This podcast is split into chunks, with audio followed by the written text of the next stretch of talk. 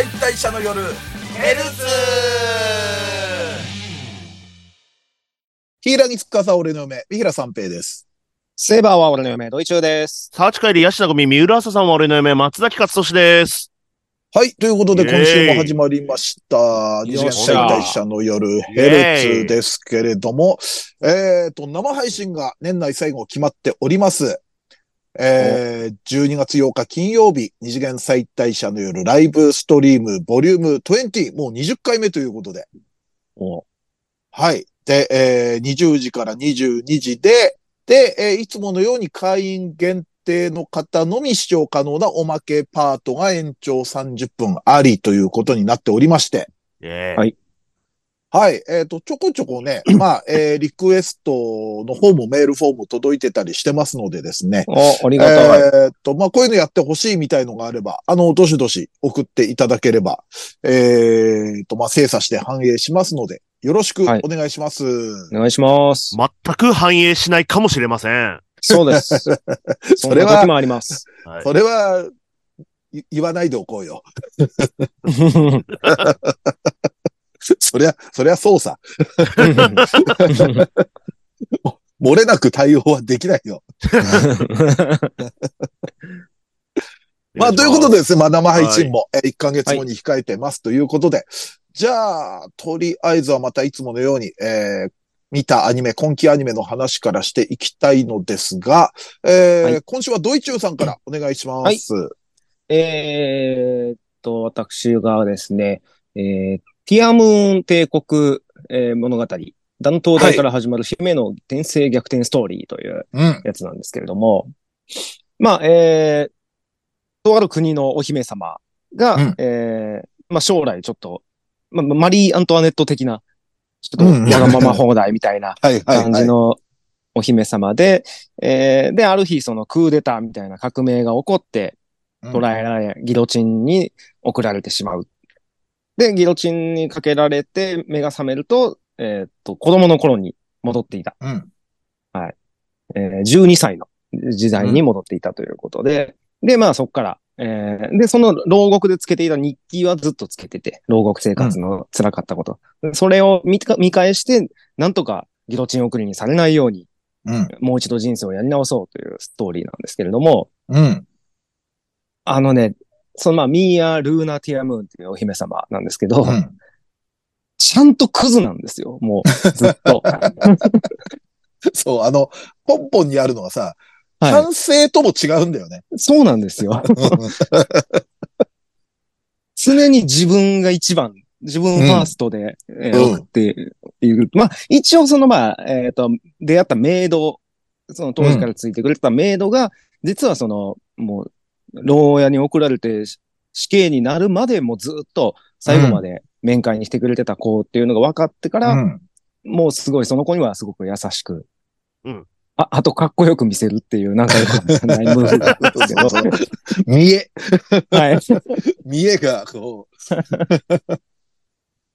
でもまあ、あの、やっぱやってることは、まともなこともやるようになったんで、ちょっと周りも見見直したわ、みたいなうん感じになっていくっていう感じのストーリーなんですけど、う。うん。まああの、ヤンキー漫画のカメレオンの矢沢くんみたいな。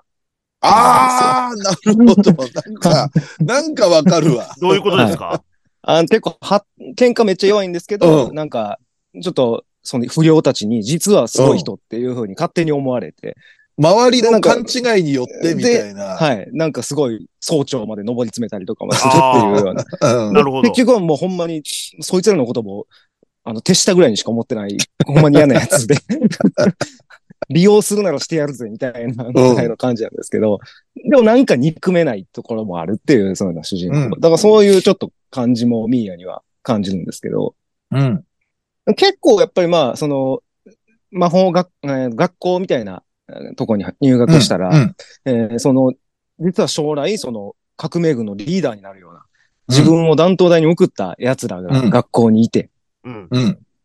で、まあ、あの、前世では、その女の方をめっちゃいじめてて、うん。で、男の方には取り入ろうとしたら相手にされなかったっていう過去がずっとあったはいはいはいはい。で、まあ、普通やったら、まあ、やり直しやから、今度はうまくっていくんかなと思ったら、あの、うん避けまくるっていう風になって。そうそうそうそう。関わり合いになると。で、将来を考えたときに、えーっと、まえーっとね、ちょっと離れたえー第二王子のアベルっていうやつがいて、うんこいつとうまくいけば、あの、敵国を挟み撃ちにできる将来っていう、え、援軍を出してもらえるっていううんうん万が一の時は。うんそうそうそう。で、なんか、古い感じでハンカチ落として拾わせるみたいな感じのアプローチとかもするんですけど、でも結局なんか普通に一緒にダンス踊ったりとか、うんちょっと助けてあげるみたいな構図になって、うん。で、結局そのアベル君もすごい、本当にちょっと惚れてしまうみたいな感じになって、で、ミーヤもミーヤで、ちょっと、ちょっとまんざらでもないというか、そう。なんかね、ミーヤはうん、死に戻りしてるから、はい精神年齢はもうちょっと上なんだよね。だから、アベルを年下っていう風な意識で見てるんだけれども、はい、はい。ちょっとなんか接してるうちにみたいなとこは出てきましたよね。なんかね、ちょっと近づけられると照れちゃうみたいな、んうん。とかもあったりとかして、そういうとこもなんか可愛いし、うん。なんかず、まあ、どの話が通よりも、ほんま全部面白いですね、いや俺これ。あれは面白い。ティアムーン面白い。なんか、う面白いですね。まあ、しょ正直最近、その、まあ、異世界、まあ、転生、はいはいまあ、あれも転生界だから死に戻りまあみたいなのもだったりするけど、生まれ変わりみたいなね。うん。多いから、うん。ちょっとすると埋もれちゃったりもするじゃない？はいはいはい、はい。数が多いから。でもちょっとティアムーンは、うん。一なんか頭一つ抜けてる感じはそうですね。あるな、並びで。うん。なんか原作もやっぱ人気高いらしいよ、あれ。ああ、そうなんですね。ラノベなのかな？なんかこれも多分なろうじゃないですかね。うん。あ、そうだそうだ。で、なんかね、あの、はいこの間米子行ってたでしょ？ああ、はいはいはい。うんで、あの、鳥取の。で、打ち上げ、米子映画事変っていうのの打ち上げでいろいろ話してて、まあ、今期のアニメの話とかもしてて、で、ティアムーンの話出た時に、やっぱ原作からもう読んでるって人多かったね。う。ああ、なんるほど。そう原作もちょっと気に読んでみようかな。なんか本当はなんか、キャラもみんないい感じのやつ多いし、うん。うん、面白いですね。だからやっぱり、なんか、世間知らずなんだよね。あの、そ,、ねもそもが。うん、そう。はいはいはいだからこその、うん、ああなってしまった、うん、えー、ののやり直しだから、はいはい。憎めないってとかすごくわかりますよね。そうです愛ね嬌があるというか、うん、そう顔芸もた、顔芸も達者だし、ね。そうですね。はい。めちゃめちゃ悪いやつっていうわけじゃないんですけど、うん。やっなんかぱ根本ちょっとくくず感あっていいんですよね、でも。等身大の悪さって感じしない？はいはいはいなんかその、そうですね。あの、無邪気な言っちゃえば、やり直してからも、うん死にたくないがための策略なんだけれども、うんうん。意外と浅かったりするじゃない？その策略が。そうですね。もうそれこそまあ、相手に年相ですよね。そうそう。うん相手に合わないとか、なんか、ううん。ん。その、アベルに優しくしておけば、万が一の時は助けてもらえるとかいううん打算とかも、はいなんか、浅いからこそみんながうまく勘違い。してくれたり、うまくいかなかったことで、あの、いい結果になるみたいのがあって、なんか、もう、そうですね。微笑ましい。感じはあるな。そうですね。で周りもめちゃめちゃいい風に解釈するのも面白いですしね。そうそうそう。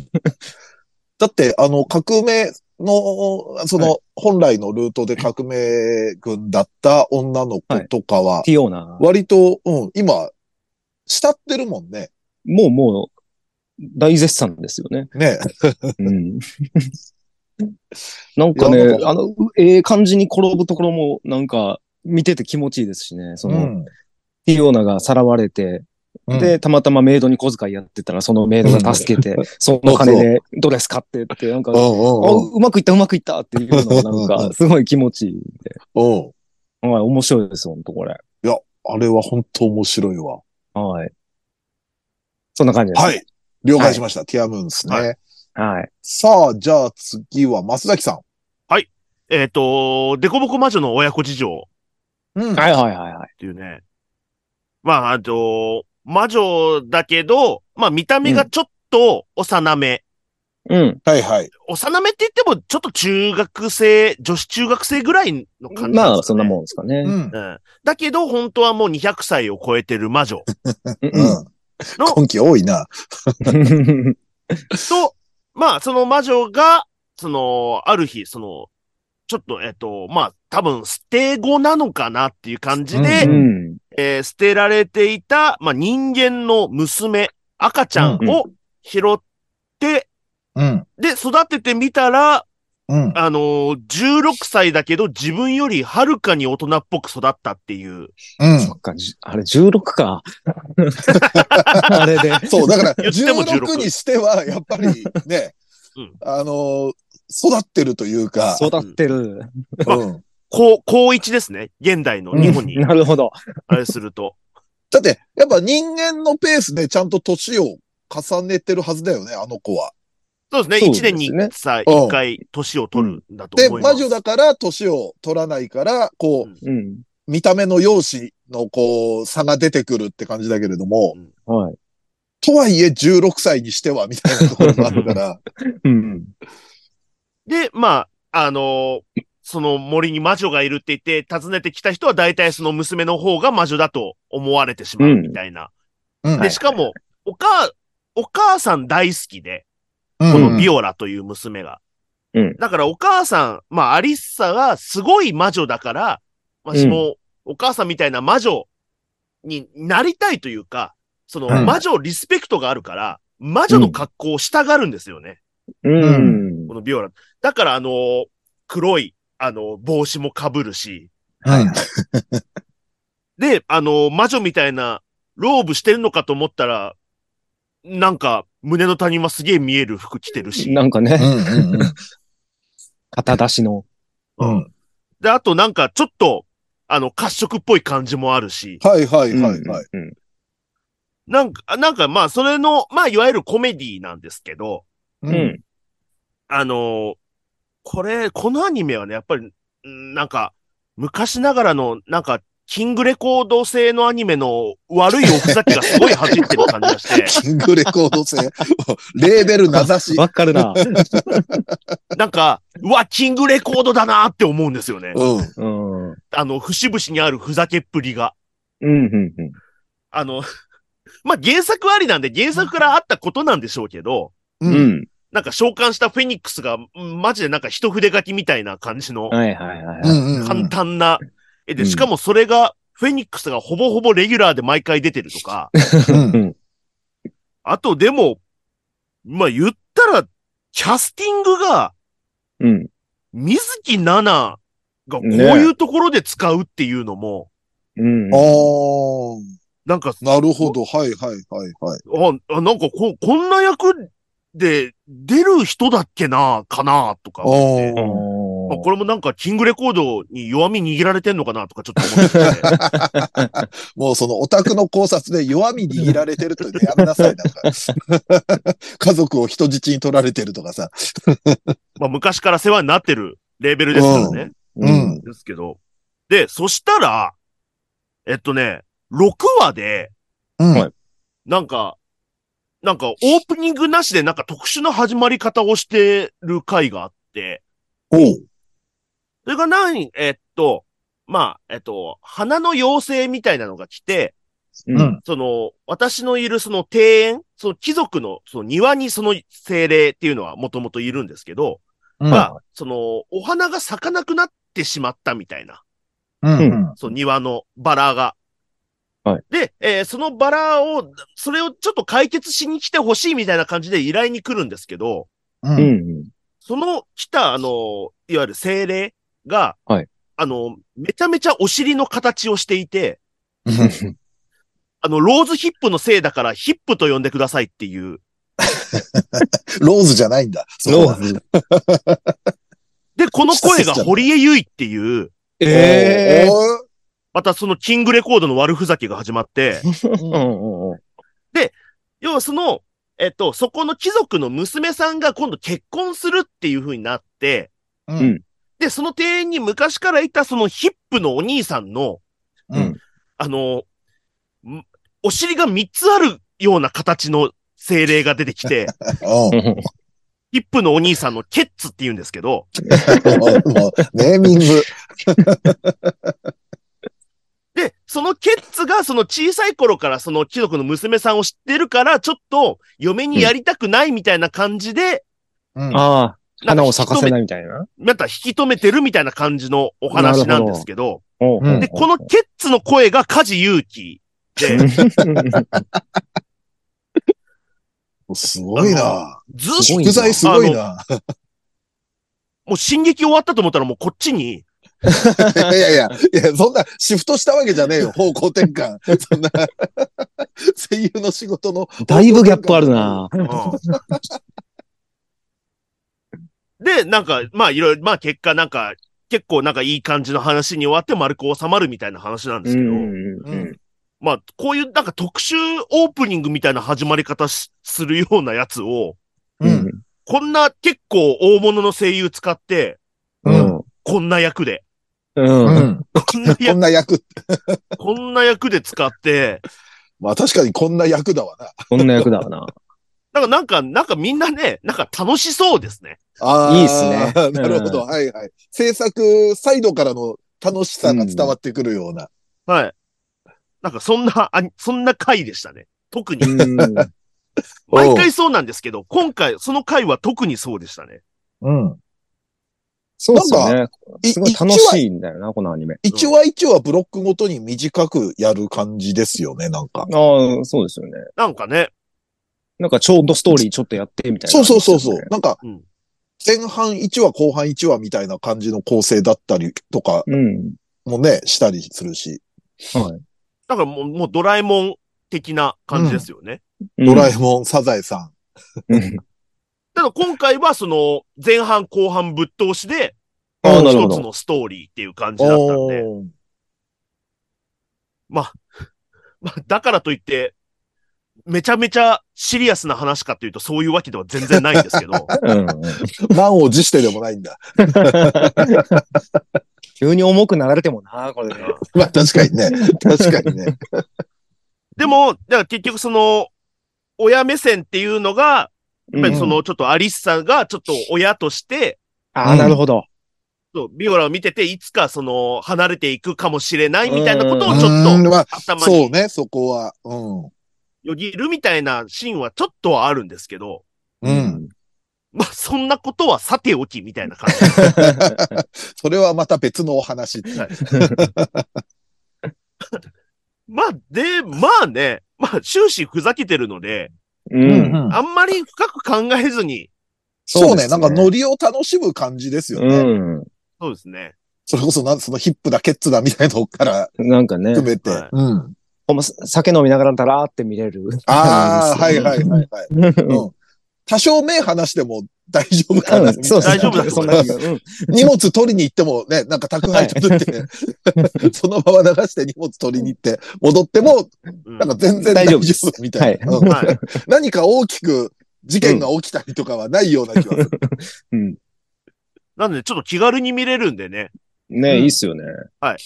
ふとした表紙に見てください。うん。はい。了解しました。はい。じゃあ最後俺なんですけど、はいあの、ちょっと劇場アニメの話をしたいなと思って。また最近ね、うん、またちょっと映画、ちょっと時間できたんで、あの、まあ、アニメ実写に関わらずいろいろ見に行ったりしてるんですけれども、はいはい。えっ、とね、ちょっとまあ、2本できれば紹介したいなと思って。まず1本が、えー北極百貨店のコンシェルジュさん。あれはね。えーはい。なんですけれども、まあこれ西村土香さんが原作の漫画の劇場アニメ化ということなんですが、で、えーもうその舞台となる北極百貨店っていうのがもうやってくるお客が全部動物なんですね。うん。で、まあ人間みたく服着て、で、まあ基本二足歩行で、え二足歩行で立って歩いて、はいまあアザラシとかの例外はあるんですけども、で、人間の言葉で話すお客さんで、で、その動物たちを接客するコンシェルジュは、えー全員が人間かな？うん。っていう感じで。で、その世界観の説明って、ほぼないんですよ。おー。うんとにかくもうそういう世界があるみたいな感じのあのー感じでもう始まるというかお話で、はいはい。で、まあその新人コンシェルジュの、えー、秋の、秋の、えー、秋のっていう女の子と、その、はい。お客の動物の接客を通じての、なんかハートフルストーリーみたいな。でうん。えっ、と、まあ、原作、おそらく1話完結で、そのいくつかのエピソードで映画は構成されてて、ではい。なおかつ、映画では最後ちょっと、そのエピソードが、その接客のエピソードが一本の線で繋がるようなちょっと話になっててですね。うん非常に面白くて、その、まあ、ちょっとまだ原作申し訳なく未読なんですけれども、多分原作力からして高いなっていうのと、うん。えっ、と、がん監督が、えー、板津義美さんという方で、あの、ボールルームへようこそ、あのーうんダンスのアニメの監督さんで、で、今回劇場版初監督なんですけど、やっぱりあの、ボールルームでようこそとかも動きとかが、やっぱ、メリハリ効いてたり、すごかったじゃないでか。ね。キャラ、はい。キャラが動くっていうことに関して。うんうんうんで、やっぱり今回そのコンシェルジュのその秋野っていうのが、えーその走り回ったり、もう、あするーあやっぱりこういろんなおお客さんの接客であっち行ったりこっち行ったりする、その、えー動きとか、あとやっぱりその表情とか、であとやっぱお客が動物なんで、そのうん動物のリアクションとかは、やっぱりその動物の動きみたいのを、うんあの、描いてたり、特に鳥のお客さんなんかが、あの、羽をバッて開くようなとことかは、はいはいはい。やっぱりちょっと描写としていいなっていうのがあって、うん。で、結構ドイチューなんかやっぱ動物好きじゃないですか。はい。多分、ドイチュークラスの動物好きが見ると、はい動物すごくよく描かれてるんだと思いますよ。おー、うん。これき、絶滅種の動物もたくさん出てくるんですよ。もう絶滅した動物。で、一応その世界では、絶滅種の、もう、えー動物のお客さんは、まあ人間でいうところの VIP。あの、あの世界では VIA って呼ばれてる、ベリーインポータントアニマル。パーソンじゃなくアニマルって呼ばれてるんですけれども、そういうようなのがいっぱい出てくるのも、うん正直そこまで動物詳しくなくても、うんおっとかって思ったりするところはあったりするんで、うん。結構そういう意味でね、もう見てて、ちょっとこう、視覚的にも楽しいとこはすごくありますね。うん。さんタイトル知ってたんですか？これはね、知ってた。あとね、うんあのーあれ、あと、青豚見に行った時に予告編やってたのかなあーなるほどなるほど、なるほど。はい。で、あ、そうねこれ面白そうだなっていうのは思ってま俺した、ね。も劇場版で最初に予告編見て興味持ったの最初だったんで。うん。で、今まあ視覚的に結構あのー華やかだって話しましたけれども、うん聴覚的にはですね、あの、その、北極百貨店のテーマソングっていうのがあるんですよ。なんかこう、まあ、イメージで言うと、ほら、あのー、う、スーパーヨで流れてるカメ。ラとかす、とああ、かで流れる。ああいう、なんか、ふわーっとしたゆるい感じのテーマソングが流れてくるんですけれども、はいあの、これもね、なんか耳残りしてね、うんすごくいい感じで、なんかちょっと癖になるような感じだったりするんでね、その辺もまあ見どころというか聞きどころ。でうん原作が調べたら全2巻で完結してるんですよ。あ、そうなんですね。うんだからまあ、原作としても買いやすいですし、あと、うん。まあ、えーエピソード的なストックはあるんで、これ、個人的にはテレビで毎週1話完結で見たいなとも思ったりしましたね。うん。うん。で、まあ、キャラもね、あのーまあ、サブキャラも割といいキャラいたりするし、俺はちょっと先輩コンシェルジュの森さんっていう人がすごく好きな感じで、うん、で、ちょっとこうかっこいいシーンがあったりもするんでですね。ほで、こちらはあの、まあ、この、えーヘルツの配信後の週明けでも、いくつか上映は確認できてるので、まだ見れると思うので、ちょっと興味ある人はですね、ちょっとまずこれ見に行ってほしいなっていうのがありました。うはい。で、もう一個はですね、あの、はい大雪海の貝な星の賢者うんなんですけれども、うん。これ、まあ、テレビでやってたんですよね。あの、はい今年の頭に、冬クールで、全11話でテレビ放送して、で、そのクール終わって、すぐ、あ、一つ置いたかな。えっ、と、夏クールくらいで再放送して、で、多分それはまあ劇場版があるからの再放送だったと思うんですけれども、で、はい劇場版でテレビストーリーが完結するみたいな感じなんですよ。ああ、なるほど。うんうん。で、俺ね、ちょっとこの作品テレビでは、ちょっともう手から漏れてて見てなかったんです、ね。見てないな。うん。でも気にはなってて、で、あのね、え、いつだったかなあれ、あ夏くらいに、チャンス大城と会ったんですよ、仕事で。うんはい。したら、チャンスが、あ、三平さん、あれ、なんか見てます？みたいな感じで、なんかあの、あれ、雪ってつくアニメやったな、雪ってつくアニメとか言って、うん。うん。で、あ、もしかしてあれか、つって話したら、あれ、なんか面白かったですわ、みたいなこと言ってて、うん。あ、チャンスもハマってんだ、みたいなちょっと興味もあって、で、うん。劇場版が出るってなった時に、まあちょっとテレビ版まだその時点で見てなかったんだけど、はい。あの、とりあえず見に行こうと。劇場版から見に行こうと思って見に行ったら、あのーまあ、続きもんではあるんですけど、あの、はい。なんかね、あのーなんか、げテレ、まずテレビ版見てた方が絶対楽しめるっていうのはあるけど、うんテレビ版見てなくても、とりあえずはそこまでの流れをなんかおおむね把握できるようなるほどなうん、感じになってて、別にうんナレーションとか、そのシーンで説明する感じじゃなくて、そのテレビ版の、まあテレビ版のストーリーっていうのが、その世界の水不足による、えー二国の戦争とその、えー終わりみたいのがテレビ版なんですよ。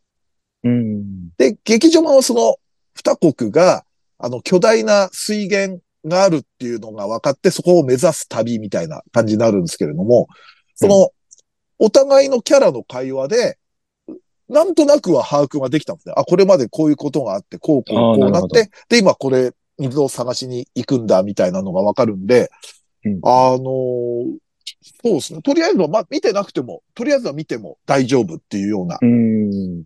感じになってまして。で、俺もだから、映画見てから、わ、これ面白いと思って、あのー逆算になっちゃったけど、テレビ版をその後すぐに、あのーう。ん見て、もうほぼ一気見で見れるくらい、うん、うん。面白かったんで、最初はね、大雪海が、俺間違って読み方してましたね。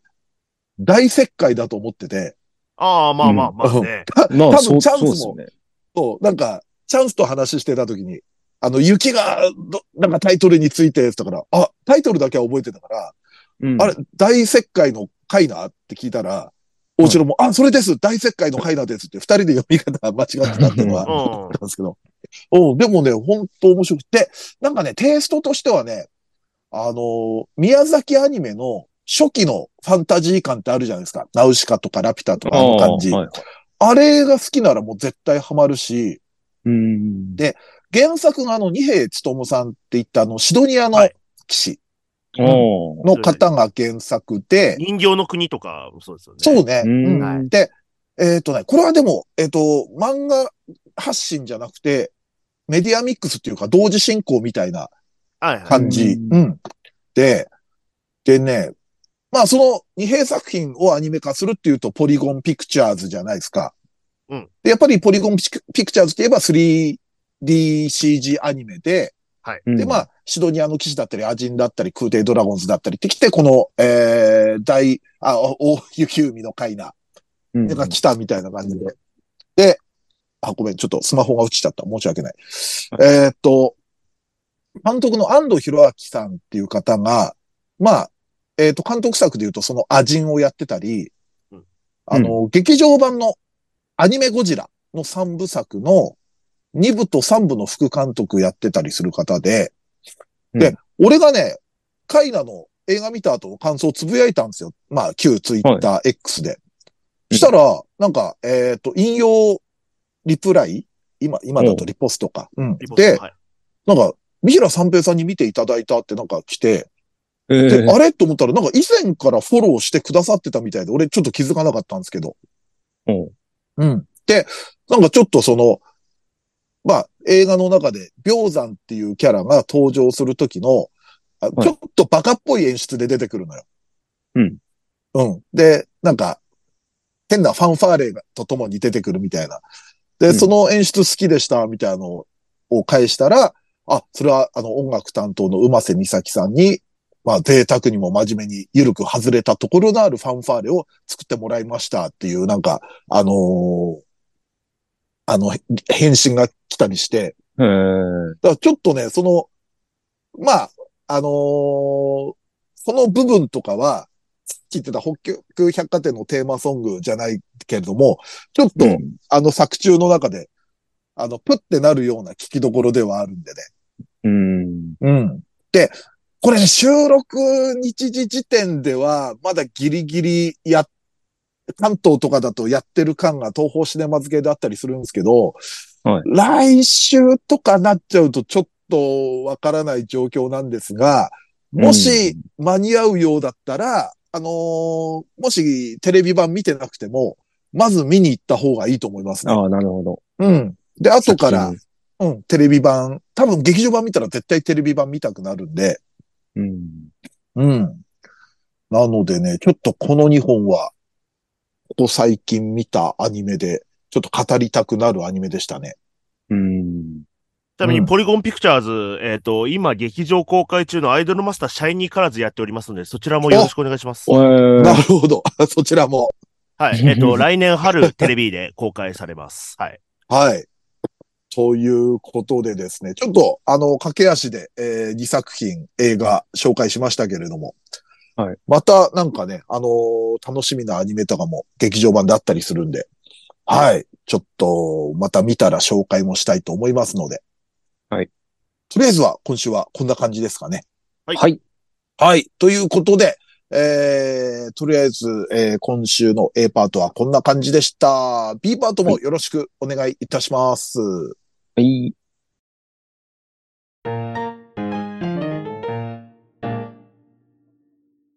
第7回、勝手にカテゴリー3プラス1。おおー。い。はい、もう数えたらですね、第7やってるな回目になっております。はい。なんかね、うん1回カウント間違えてね、前回を第5回と言ってたんですが、前回が数えたら6回やってまして、今お回が7回になります。はい。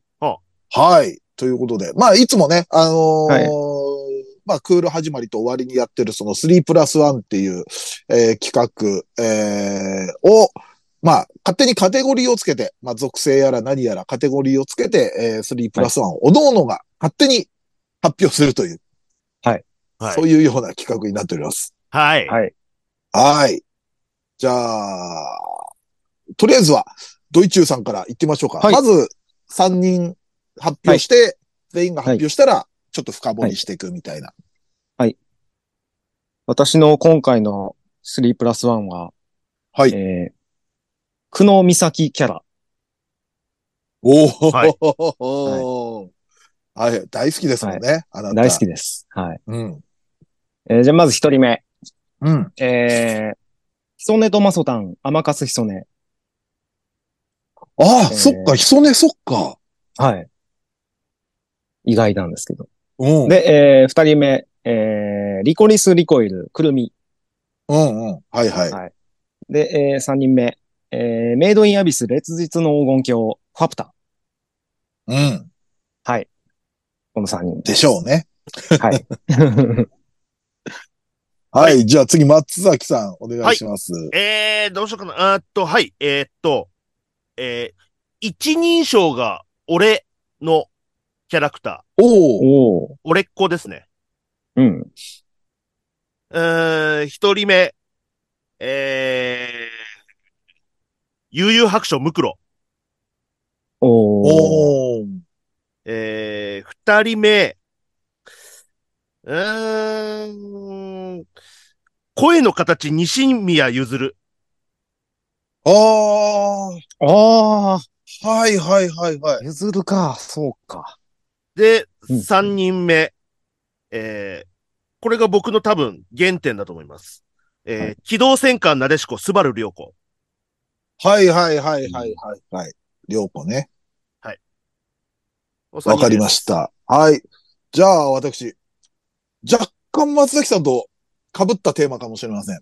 何？おえー、断層の霊人。おー。あはい。はいえー、まず一人目。オーラン高校ホストクラブの藤岡春日。はい。そして二人目。えー、木野の旅の木野。うん。うん。そして3人目。ちょっと古い作品になるんですが、えー OVA です。戦国祈祷妖刀伝の霞の綾之助こと、あやめ。この3人になっております。はい。じゃあ、ドイチューさんから。はい。そうですね。あの、まあ、ヒソネは、確かに僕もあの時は、見てた時は確か、久野岬だとは、っていう認識があんまり多分ないぐらいだったと思うんですけど、俺も今聞いて、え、そうだったっけって感じになってますね。やっぱりね、ちょっとやっぱり、えー普段と違う。まあ、割と珍しく大人のキャラっていうのもあったのかもしれないですけど、うん。大体、あの、ほんま、久野岬でいろいろ調べてたらやっぱ、アルファじゃないか、これは、みたいなのがいっぱいいて、人間じゃないみたいなね。そうそうそうそうそう。そうですけど、その、ヒソネは、が、あと、まあ、小学生であったりとか、まあ、どう見ても、幼女ばっかりやってるんで、うん。だから結構大人の、その自衛官まで行った社会人の女性っていうのもあるから、まあ、相当癖の強いキャラでしたけど、ヒソネも。でも確かに言われてみると、あの、ヒソネの、ちょっと、こう、まあ、演技なんだけど、ぐちゃっとしたセリフとか声質だったりをするのを出すときあるじゃん。そうですね。あの、早口でまくし立てる。そう、久野美咲さんっぽいね。うんなんか、確かにそうで。すね。うん。ヒソネはやっぱね、まあ、ヒソマソ自体がやっぱ、すごい好きな作品だったんで、あれは見た、ちょっとあれ、もう一回見たいな。ね。アニメ軸やりましょあ、これはやろう、これは。う。はい。で、えー、リコリコのくるみ。うん。これはもうね、見た目も最高でしたね。見た目もっていうか、まず見た目がでしょ。はい、見た目がもう、さらに声もっていうことでしょ。はい合わせ技でしょ。もう全部良かったです。あのキャラクターも。うん。あの、ちょっと天才みたいなキャラクターとかも大好きですし。年っていくつなんだっけ？明かされてないんだっけ？もしかしたら、あの、ううん上というか、大人の感じもあるよね。はい容姿こそああだけど。うんそうですね。なんかその、そんなようなことはでも言ってましたよね。うそうです。年齢はハテナですね。うんうんうん。ハテナだけど、あの、うん。だから、そんなにちっちゃいわけじゃないみたいな。うん。なんか、お、思わせぶりなことはなんか言ってたような気するな、なんか。。うう。くるみはやっぱいいキャラでしたね。まあでもそうですね。う。うん最後のミカとのなんか会話とかも、なんかちょっとかっこよかったりしたし。かっこよく大人って感じしましたよね。うんそう。あ、やっぱそうなんだよ。あの二人は大人なんだよね、会話が。うん。う。うんん。なんか、あいつらに言うなよ、みたいなことうん。言ったら、うん、おめえは怖えからな、みたいな。怖えからな、みたいな。ああそこなんかかっこよかったな、あのシーン。そうですね。ああ、今見てもやっぱ可愛いな。はい。再確認。そしてファプターですね。いや、もう、これは、はいこの辺はやっぱり、そうですねちょ。っと、人外感というか、一応姫として認識してます、僕は。いやいやいや。うん、なんか会話が噛み合ってなかったな、今。まあでもな、慣れ果ては、でっていう扱いだから、まあ、うん。でも、特徴ですけどね、本当に人かどうかも。うん。ただ、やっぱ可愛いし、あとやっぱファプタの芝居は、もうこの人じゃないとできないだろうなっていうのはありましたね。で、また、ファプタっていうしんどい役じゃん。はい。あれを演じ切るっていう、うん。相当演じてる時とか精神疲弊すると思うけどね、うんあの役は。やっぱ結構やっぱ本当に悲しい悲鳴みたいな、うん、そうそうそうそうそみたいな芝う。居がすげえ多かったんで、これはちょっと、もうめちゃめちゃ良かったですね、この作品。うんまあ僕結構アニメは後に追いで、まあ原作読んでたんで、うん。でもアニメ見た時に、あ、そら、久野美咲さんだよな、って思いましたね。うんファプターうんうんうんうん君はメイドインアビスは好きなキャラがいっぱいいるね。いっぱいいますね、本当に。なんか、両長方地がね、両方君の性癖に刺さるでしょ。なんかちょっと幼いはいキャラ、プラス、はいちょっとグロい部分もあったりする。グロい部分。うんはい両方刺さるでしょ。最高の作品だと思ってますよ、これ本当に。大好物二つも乗せて。もう本当に、すごいうん。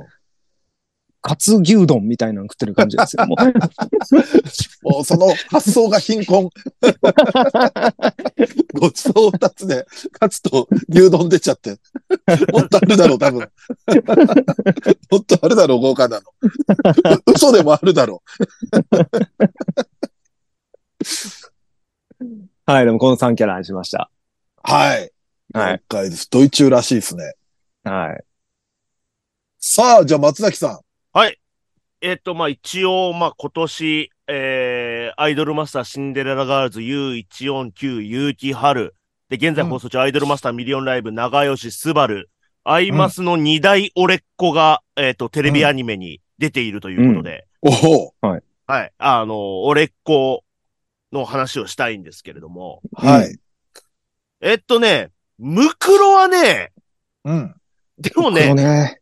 うん、俺なんですよね。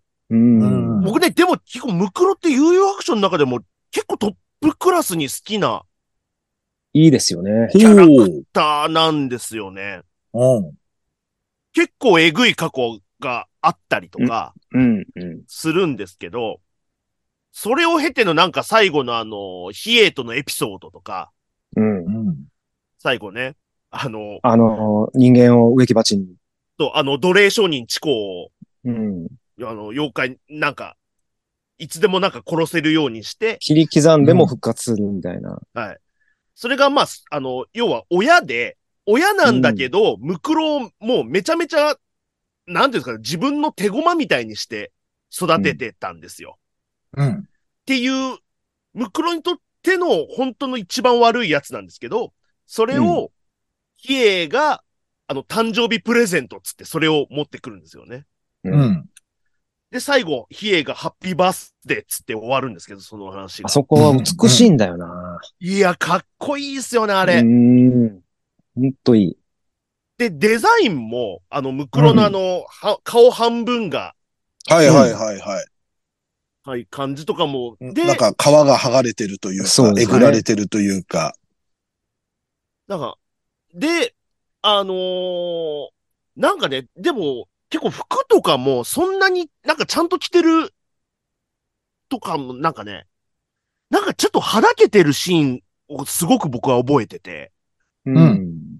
だからちょっと、うわ、なんかエロいなって思ったことがあったんですよね。おうう。ん。ムクロのことを。で、ショートカットも僕好きだし、みたいな。うん。うん。もうあんまりムクロをショートカットで捉えてるっていいのかどうかわかんないですけど、うん。まあね。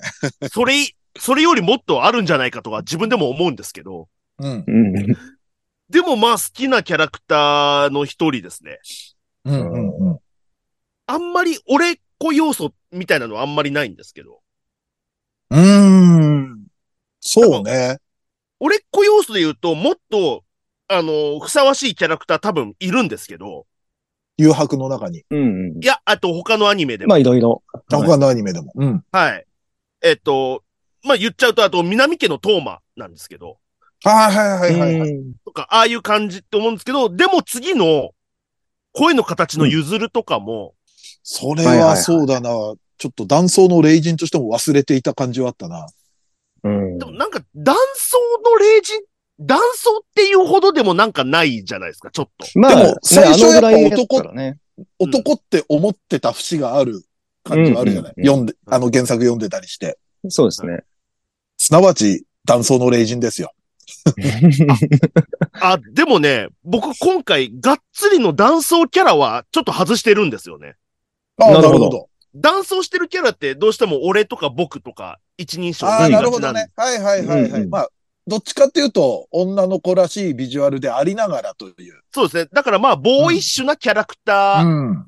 のっていう感じなんですけど、う。うんん。うんうんなんか、このゆずるは、まあ、ボーイッシュではあるし、まあ、ちょっと男っぽく、みたいなところではあったんだけど、うん。なんか、声の形の中で、一番まともだった気もして、まとも。うん。うん。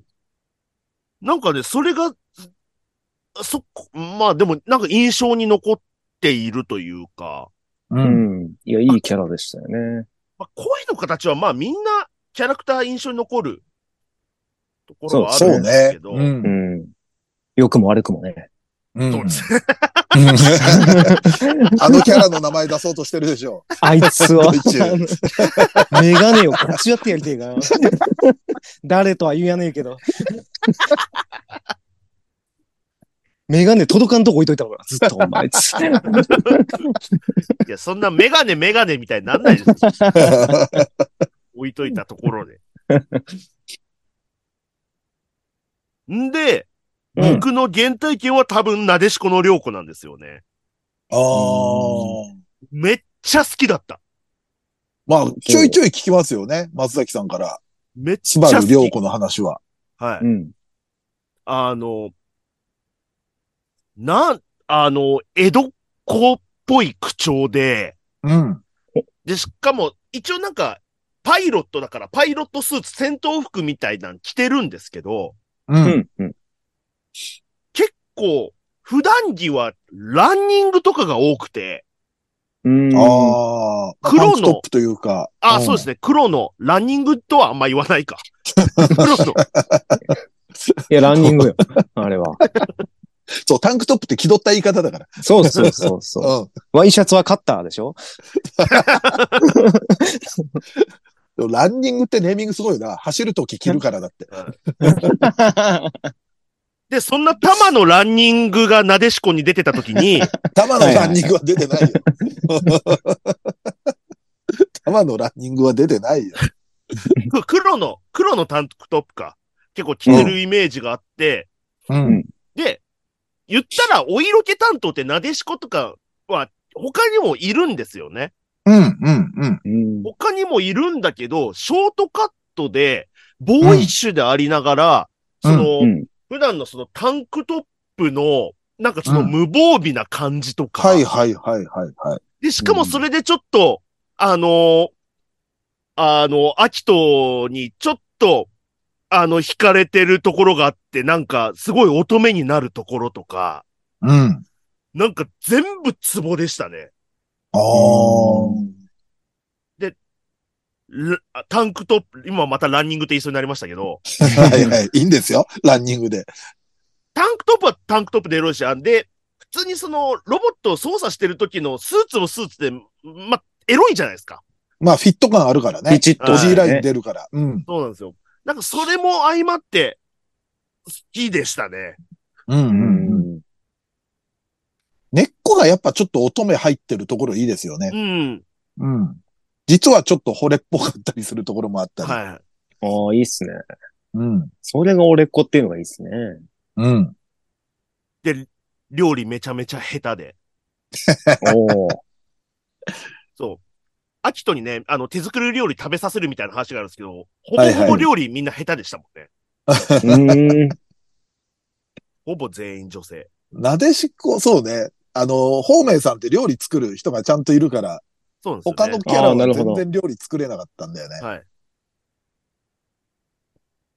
この3人です。なるほど。了解しました。えーっと、まあ、断層の霊人なんですけれども、うん。はいあんまり断層の霊人が好きっていうイメージは自分にはなかったんだけれども、でも好きなキャラ上げていくと、あれ結構これ断層の霊人ってくくれるキャラ割と好きだなっていうのがあって、はい。で、まあ思い返すと、えー、オーラン高校ホストクラブの、えー藤岡春日。まあ、これ結構ずっと言ってますよね。うん。だからこの時期って、まあこれもよくネタに、オタク誌のネタの中に出てくるけれども、同じ時期に春日が二人いたんですよ。そのクールのアニメで。鈴宮春美とはい藤岡春日。で、鈴宮春日はやっぱりもう、ものすごく、えー知名度、人気とともにバーッと上がったんですけれども、うん。やっぱり僕は好みで言うとこっちの春日くんの方が好きでしたね。うん。なんかぶっきらぼうなんですよ。まあ、えーっと、いろいろあって、えー男のふりして、あの、学校に通うことになって、で、そのオーラン高校の中にある、まあ、ホスト部、えーに入る。またそのいろんな事情があって入ることになって、で、えーっと、ホスト部のメンバーと、あとちょっと以外は、春日のことをみんな男だと思ってるっていうことで、はいやっぱり基本的には男装の霊人で、はいで、ぶっきらぼうなんだけれども、なんか、あい、だってあの、この人最初は髪長かったんですよ。確か入学日か入学前日、高校の。うんで子供に長い髪の毛に、なんか子供噛んでたらガムがついちゃって、で、何の躊躇もなく髪をショートにするっていうシーン、なんか、下りがあって、うん。そこは結構自分の中で衝撃的で、うんうん。で、その後もなんかまあ、ぶっきらぼうだったり、えーっと、言葉もなんかまあ、男っぽい。えー第一印象は俺だったのかな？僕だったかな？なんかもしかしたら俺だったような気もちょっとしたりもするんですけれども、ん場合によっては。で、なんか印象残ってるのがね、なんかみんなで海行った時にね、カニ食うんですよ。うん。で、はい春日んちはあんま裕福じゃないんですね。他はのそのオーラン高校の生徒に比べて。エリート校ですから。はい。で、なんかカニを食い放題みたいな時になった時に、俺劇中で初めてじゃないかな。あんな笑顔見せたの？後にも先にも。まあ、クールなキャラクターですからね。うん。うんある日ってね。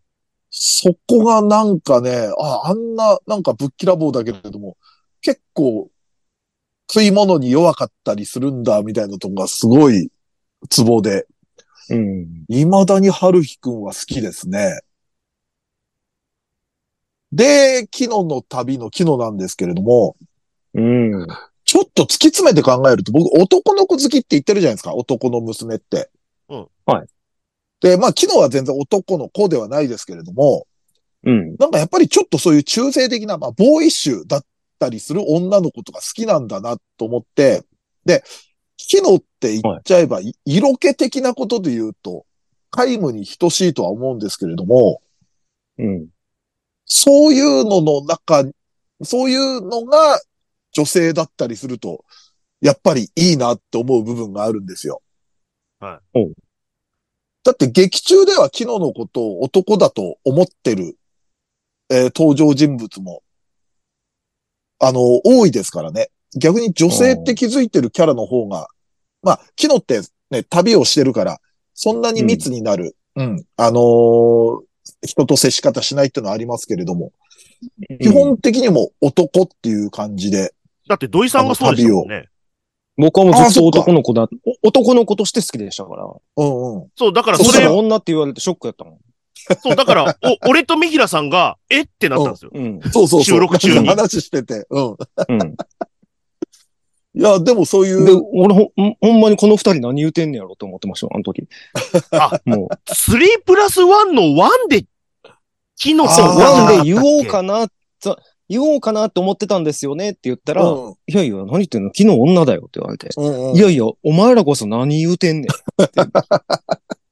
初めてじゃないですか。あれが最初で最後かな。解散危機。二次祭の。あの、多分俺と松崎はそんな気持ちなかったわ。はい。ドイツだけだわ。解散を感じてたとしたら。あ、でもそれで言うとね、ちょっと調べたら、あの、男の子って、あの、海外だとトラップって呼ばれてたりもするんだって、属性で。へー、へートラッやっぱプ。罠。うん。女子かと思って見てたら男だった。なるほど、なるほど。で、断層の霊人がリバーストラップって言うんだって。逆の罠みたいな感じで。うん。昨日はね、ああだからこその可愛さっていうのがあって、だから昨日が好きっていうことは、その、言っちゃえば男の子好きの素質があるリトマス試験紙になると思いますよ。うん。なんか、男っちゃ男じゃないですか。女の子だけれども。うん。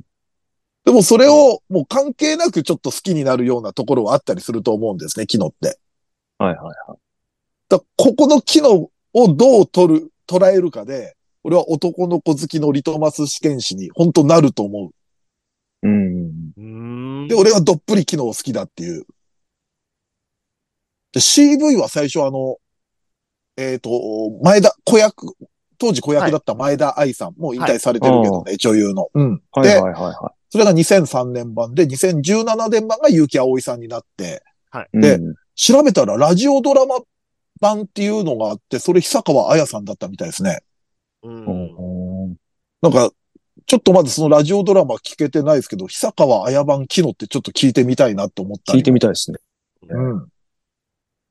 で、えーっと、戦国祈祷陽動伝って多分二人知らないと思うんですけどい、らないです。はい。俺が中学の頃に OVA で、俺が OVA ハマりたての頃に結構人気だった作品で、うんえーっと、OVA で3部作があって、で、最後、その3部作出てから総集編が、まあ、関東だけで映画化されたのかなみたいな作品なんですけれども、まあ、はい織田信長ものですね、言ってみれば。魔王信長もの。で、うん。本当にその信長が、まあ、あやかしのものみたいな設定で。で、はい信長に里を滅ぼされた、えー少女のあやめが、まあ、断層して綾之助と名乗って、まあ、復讐の旅にみたいな感じの話なんですけども、これはだか、ら、凛としてて、かっこよかったですね。うん。うん。で、やっぱりこう、まあ、ちょっとここで述べた3人って割とお男の格好をする必然性みたいのがあるじゃないですか。はい。春日も、まあいろいろ事情があってホスト部に入んなきゃいけないから断層してるし、昨日もまうんあ旅をするにあたってやっぱり男と思わせておいた方が何かといいみたいなところもあったりするっていう。うんで、やっぱり綾之助、綾めもそういうようなところがあって、これはね、なんか、今サブスク、バンダイチャンネルがで見れるらしいんですけど、おこれはね、改めてもう一回見たいですね。なんか当時ね、あまた今調べたら、その俺が当時読んでた OVA の専門誌のアニメ V ってのがあるんですけど、それも、えっ、と、人気投票で87年と87年、まあ、作品部門第1位、人気。うん。で、女性キャラクター部門と男性キャラクター部門も、まあ女性キャラクター部門はこのあやめ、あやのすけっていうのが1位で、男性キャラはその、えっ、と、同じ作品に登場する、えっ、と、キャラが、えっ、と、サコンか。サコンが、あの、1位って、そんくらい人気があった作品でね。これはちょっと機会があったらね、結構シリアスな作品でね、すんごく面白いんです。で、その中にあるちょっと断層の霊人の色気みたいのもね、たまらなかったので、これはちょっと機会があれば見てみたいと。そういうような、えー3人のチョイスになっております。はい。これ、はいミキラさん、僕が前にやったやつと若干被ってません？あれ被ってる？僕、第な1回目の時に、お、お前、女だったのかよー !3 人を僕やってるんですけど、はい一番最初に。言われて思い出したけど、全く覚えてなかったですね。おい 多分、伊集全く覚え院て、なかった。多分、伊集院あでとかの話僕してます。伊集院でとか出してうた。うんん。そうキャラは多分チョイスはそんキなャラは全然、はい、違ってます。うんうん。シャルとか出してた？いや、多分、だ、あ、いや、俺、シャルじゃないから、ああ、そっか、そっか。あ、IS ではシャルじゃないもんね。でシリアですね。でも、うん。でももしかしたら、あの、出してる可能性はありますけど。うん。いや、でも結構ね、ちょっと悩んだな。あんまり、お男の子的なのはちょっと外したみたいなところはありますね。なるほど男の子じゃないんだけれども、男の子的な可愛さのある男装の霊人はちょっと今回外したみたいなのはちょっとありますけれども。うん。さあ、じゃあ、プラスワン言ってみます？これ毎回ね、勝手にカテゴリーだと、プラスワンが難しかったりするんですが。お難しい。二人のプラスワンがね、なかなか。難しい。うん。うん。あの、じゃあ消去法。俺は逆転の発想で。なるほど。じゃあ、せーので行きましょうか。はいはいはい。じゃあ、勝手にカテゴリーそれぞれのプラスワン。せーの。あ、ハレンでフリーザさん池澤和馬。はいえーっと、じゃあ、順番に行きましょうか。ドイチューさんから。割れ、割れましたね。うん割れましたねそりゃそうだよ。そりゃそうだよ。あの、松崎と俺は被る可能性なきにしもあらずだと。うん。僕はね、あの、アハレンさんは語れない、は、測れないの、えっ、と、弟のレン君ですね。ああ、あれも久野美咲か。アハレンさんにそっくりなうんうんうんうん。小学生の男の子。うん。あれは男の子ですね。そっか。はい。もう話してると、難しやっぱ、うん女か男か一瞬どっちだったっけって、そうそうなんですよ。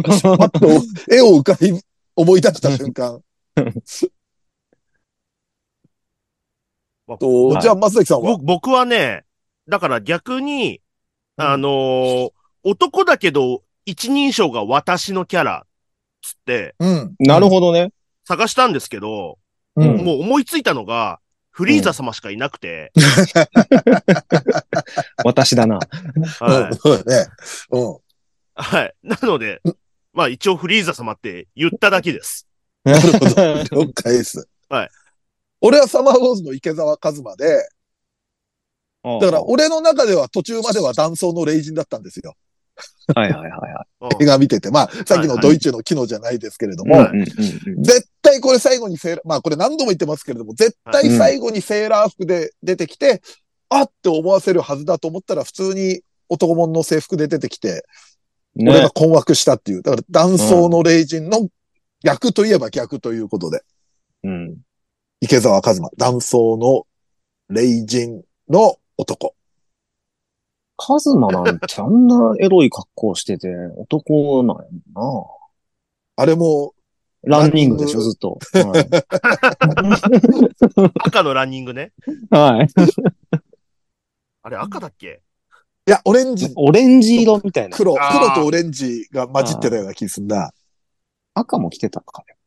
あ、赤かな？赤だったかもしれない。まあ、ということで、えーはい 勝手に、えー、3プラス1、毎回毎回、おのおのわがままな トークをするということで、えーまた、すね。えー第8回もですね、やってみたいと思いますので、はい、はい。えーよろしくお願いいたします。は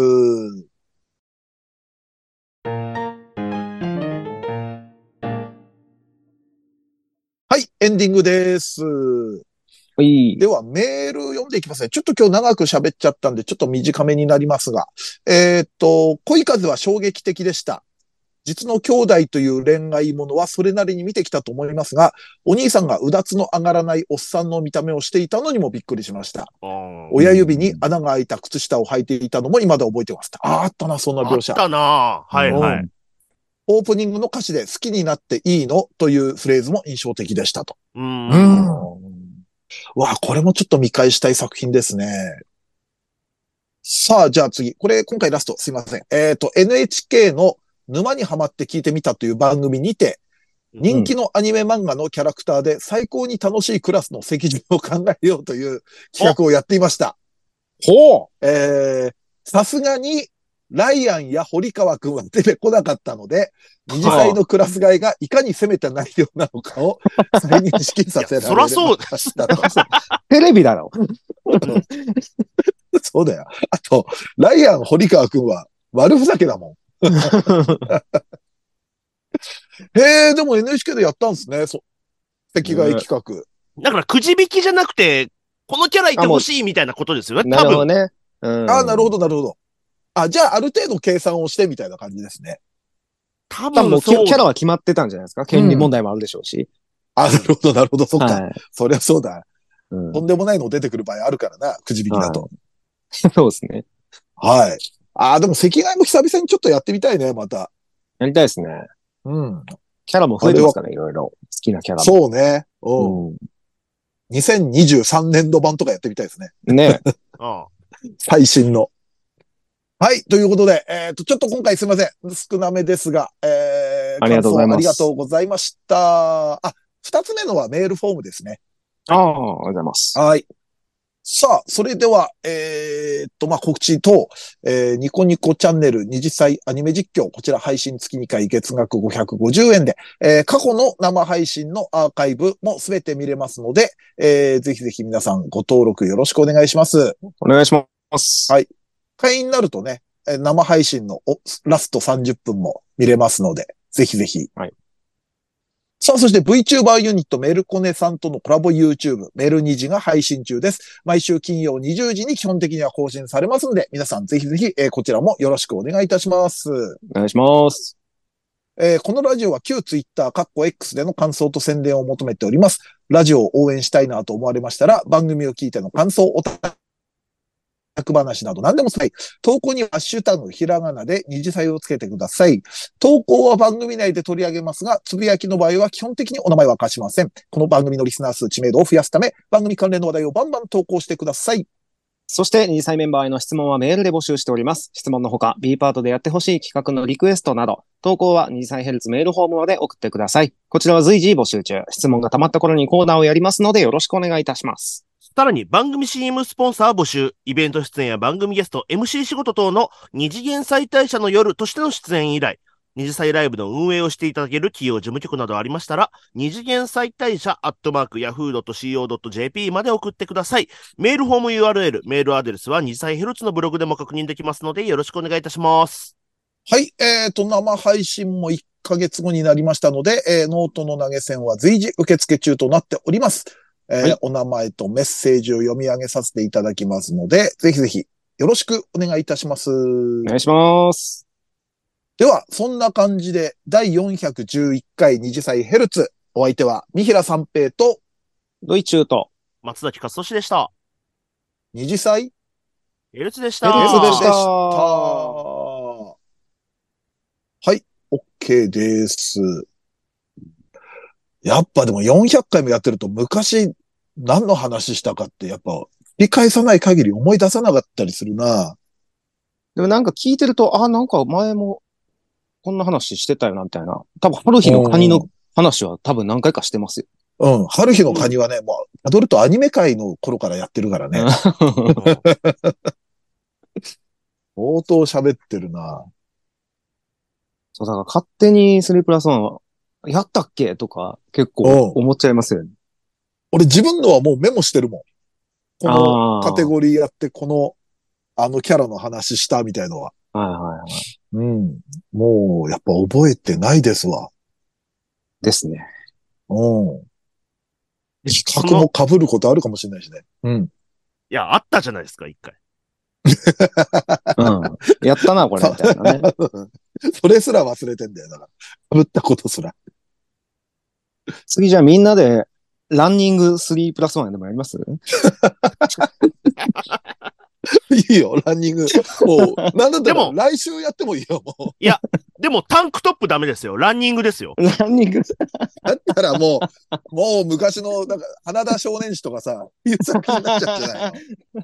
三丁目の夕日のあいつとか。そうそうそうそう。ホタルの墓とかさ。だって今、ランニング売ってないらしいよ。へえ。なんか探すとなると、あの、いわゆる白のランニングってうん、小道具で衣装で探そうとしたらなかった時あったからね。絶滅種ですよ。